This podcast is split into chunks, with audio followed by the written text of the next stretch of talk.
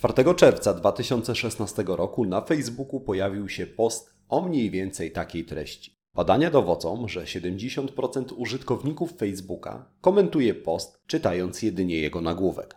Post zwrócił uwagę ponad 125 tysięcy osób, które zostawiły pod nim komentarz lub udostępniły go dalej.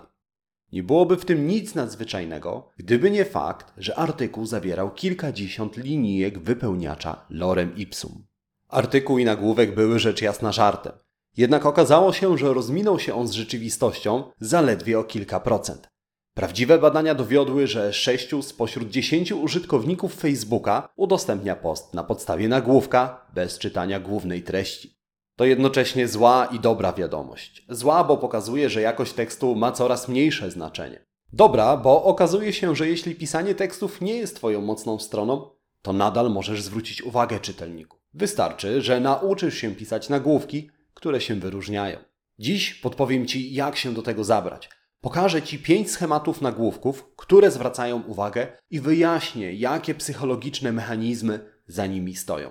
Ja nazywam się Łukasz Chodorowicz i na co dzień pomagam firmom osiągnąć sukces, tworząc skuteczny marketing. Swoją wiedzę czerpię z badań na temat ekonomii behawioralnej, neuropsychologii oraz dziesięcioletniego doświadczenia w pracy z firmami takimi jak Twoja.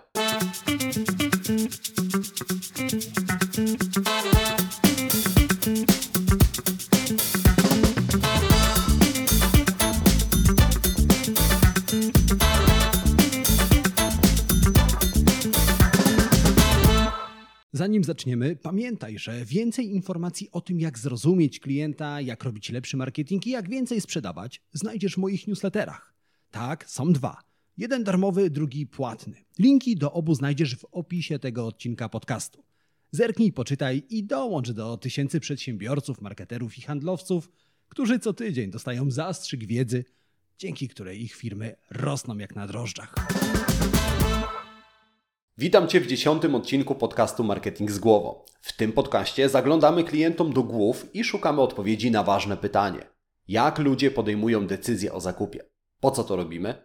Oczywiście po to, żeby robić jeszcze lepszy marketing i żeby skuteczniej sprzedawać Twoje produkty i usługi. Dziś zastanowimy się, jak dzięki psychologii tworzyć nagłówki, którym ludzie się nie oprą. Czyli jak zwracać uwagę klientów i jak wyróżniać się na tle przeciętnej konkurencji. To, czego dziś dowiesz się, z powodzeniem wykorzystasz na swoim blogu, w social mediach, w newsletterze oraz wszędzie tam, gdzie walczysz o uwagę swoich klientów. Pierwszy schemat nagłówka nazywam Prawda nas wyróżni. Nagłówek jest obietnicą, którą powinieneś spełnić w artykule. Wyobraź sobie rozczarowanie, kiedy wchodzisz do toalety, w której ktoś podmienił tabliczki na drzwiach. Rozumiesz dramatyzm sytuacji, prawda? Ta sama zasada działa w przypadku nagłówków. Jeżeli nagłówek brzmi 9 zasad zdrowego odżywiania, w tekście wymieniasz tylko 4 zasady, łamiesz regułę prawda nas wyróżni, a czytelnik poczuje się oszukany. W jego głowie pojawi się dysonans poznawczy. Dysonans poznawczy to rozdźwięk pomiędzy tym, czego czytelnik oczekiwał, a tym, co dostał. Cztery zasady zdrowego odżywiania zamiast dziewięciu. Dysonans poznawczy wywołuje dyskomfort psychiczny. Sprawia, że czujemy się oszukani. Ale dysonans ma jeszcze jedną funkcję. Broni naszego wyobrażenia na temat nas samych. Zazwyczaj myślimy o sobie dobrze. Uważamy się za istoty myślące logicznie i sądzimy, że rzadko kiedy się mylimy. Gdy klikamy na nagłówek, który jak się później okazuje wprowadził nas w błąd, możemy wyciągnąć jeden z dwóch wniosków. Pierwszy wniosek jest taki, że jesteśmy głupi i daliśmy się nabrać. Drugi wniosek jest taki, że autor nagłówka to kłamczuch i nas oszukał. Zdradzę Ci sekret. Ludzie rzadko kiedy dochodzą do tego pierwszego wniosku. Dysonans poznawczy sprawia, że osobą odpowiedzialną za naszą złą decyzję jest autor nagłówka. Zawsze. Mówiąc inaczej, nagłówkiem zaciągasz kredyt u czytelnika, a ostatnim wyrazem w tekście powinieneś spłacić dług. Co do joty. W przeciwnym razie ryzykujesz wywołanie silnego dysonansu. Drugi schemat nagłówka nazywa się wypełnianiem luki informacyjnej. Umysł ludzki nie znosi próżni. To znaczy, że źle radzimy sobie z rzeczami, których nie potrafimy wytłumaczyć. Za wszelką cenę dążymy do tego, żeby uzupełnić brakujące informacje. Wyobraź sobie, że na przyjęciu poznałeś lub poznałaś Kasię. Kasia okazała się niezwykle miłą osobą. Spędziliście trochę czasu razem, rozmawialiście. Kasia sypała śmiesznymi anegdotami i ciekawymi historiami. Po przyjęciu ktoś wspomina o Kasi podczas rozmowy na temat wsparcia organizacji charytatywnej. Co wiesz na temat hojności Kasi? Prawidłowa odpowiedź brzmi nic.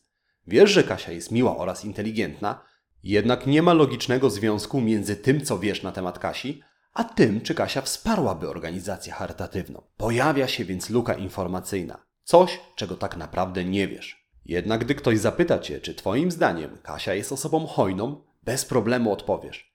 Najprawdopodobniej odpowiesz, że tak. Możesz oczywiście odpowiedzieć, że twoim zdaniem Kasia nie należy do osób hojnych. Jednak bez względu na odpowiedź, twój mózg uzupełni lukę informacyjną, ponieważ nie umie poradzić sobie z brakiem informacji. Jaki to ma związek z nagłówkami? Bardzo silny. Jeżeli nagłówek uświadomi czytelnikowi, że jest coś, czego czytelnik nie wie, wywołasz lukę informacyjną. Teraz czytelnik z całych sił będzie starał się tę lukę uzupełnić i będzie praktycznie bezbronny wobec Twojego tekstu. Umysł zrobi wszystko, aby zaspokoić głód wiedzy. Nagłówki wywołujące lukę informacyjną łatwo pomylić z tak zwanymi clickbaitami, czyli nagłówkami przynętą. Clickbait to zły brat bliźniak luki informacyjnej. Powołasz go do życia, jeżeli złamiesz regułę, o której mówiłem w pierwszym punkcie – czyli stworzysz lukę, ale jej nie wypełnisz. Przykłady nagłówków, które wywołują lukę informacyjną. Znamy błąd, który kosztuje Cię 139 zł miesięcznie. Sprawdź, jak go uniknąć. Ten popularny owoc może wywołać uczulenie. Jeśli masz ten produkt w lodówce, możesz przyrządzić niesamowite danie. Zanim pokażę Ci trzeci sposób na skuteczny nagłówek, opowiem Ci pewną historię. Cztery lata temu zostałem poproszony o przeprowadzenie szkolenia z zakresu marketingu w dużej firmie z branży IT. Tydzień przed szkoleniem szefowa działu marketingu zaprosiła mnie do siedziby tejże firmy, żeby porozmawiać o zagadnieniach, które będę omawiał. Spotkaliśmy się w recepcji. Kiedy wjeżdżaliśmy windą na przedostatnie piętro biurowca, pani Magda zwróciła się do mnie. Panie Łukaszu, mój szef, właściciel firmy jest byłym wojskowym. Mężczyzną o twardych zasadach. Musi pan wiedzieć, że jego zdaniem to szkolenie nie jest nam potrzebne. Będę szczery. Zaprosiłam pana, aby pomógł mi pan przekonać szefa do tego szkolenia. Przyznam ci się, że zdębiałem. Jeszcze cztery lata temu wystąpienia publiczne nie były moją najsilniejszą stroną. Na dodatek miałem przekonać byłego generała, aby zapłacił mi za coś, co jego zdaniem nie jest mu w ogóle potrzebne.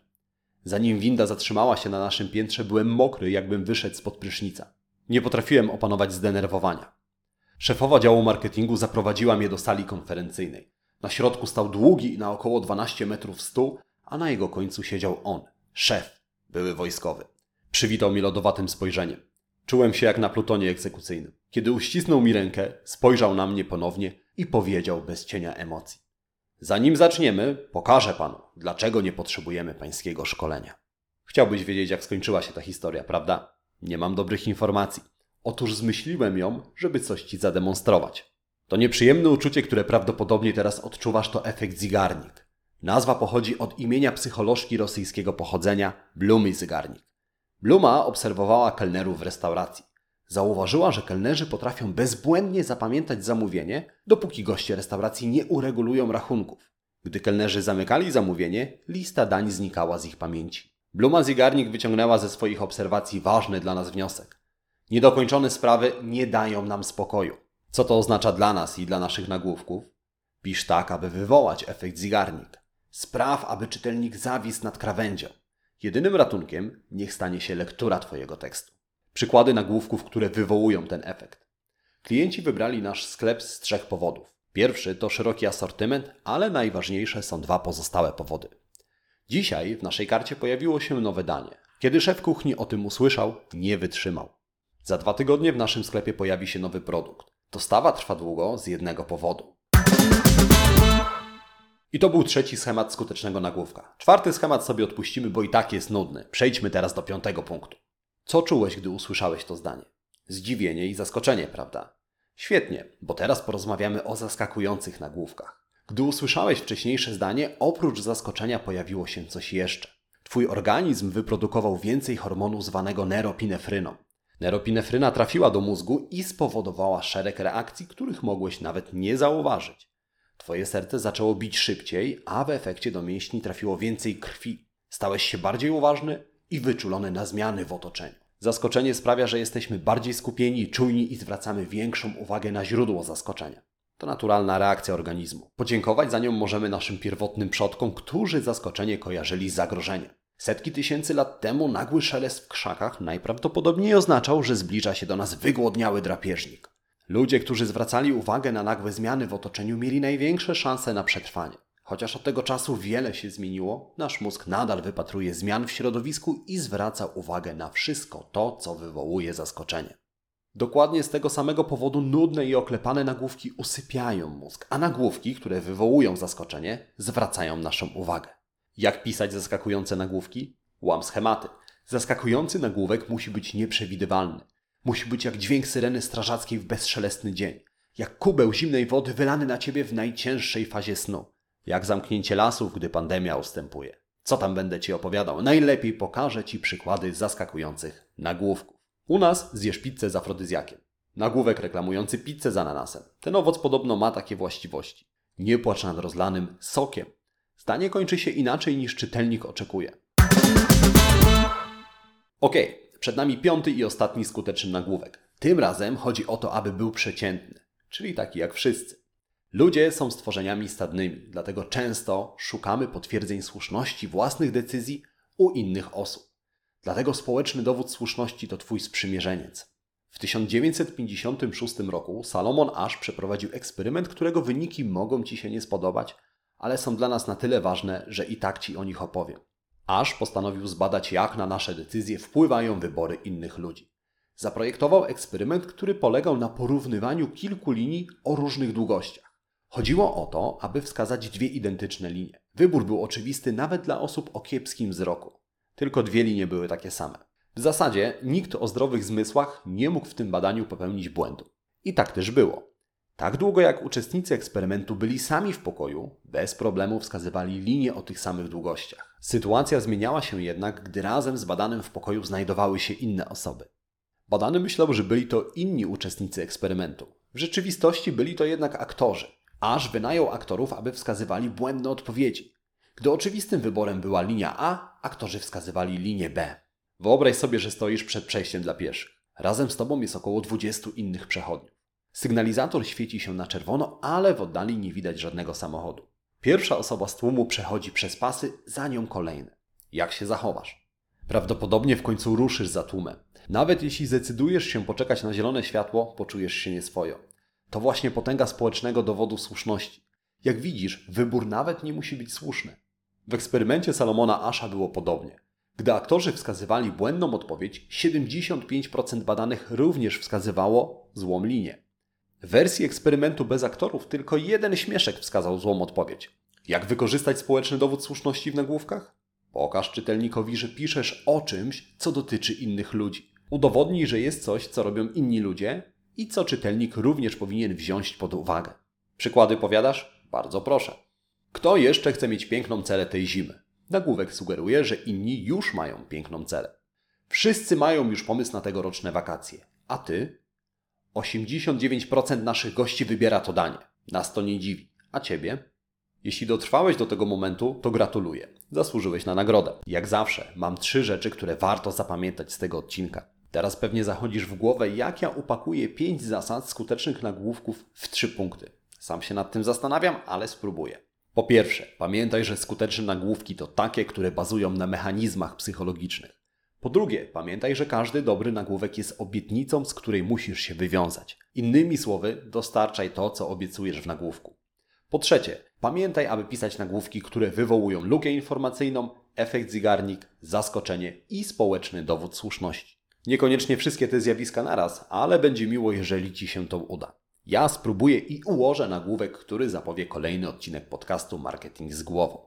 Uwaga! W kolejnym odcinku porozmawiamy o czymś, co dotyczy Ciebie, Twoich znajomych, Twoich sąsiadów i złotej rybki. Gdy dowiesz się o czym mówię, zaczniesz tworzyć reklamy, wobec których Twoi klienci będą całkowicie bezbronni. Do usłyszenia za tydzień. A, zapomniałbym. Jak zawsze, jeżeli dowiedziałeś, dowiedziałaś się czegoś nowego, zostaw komentarz, polub ten odcinek podcastu. A jeżeli znasz kogoś, komu ta wiedza również może się przydać, udostępnij podcast dalej, dzielmy się wiedzą.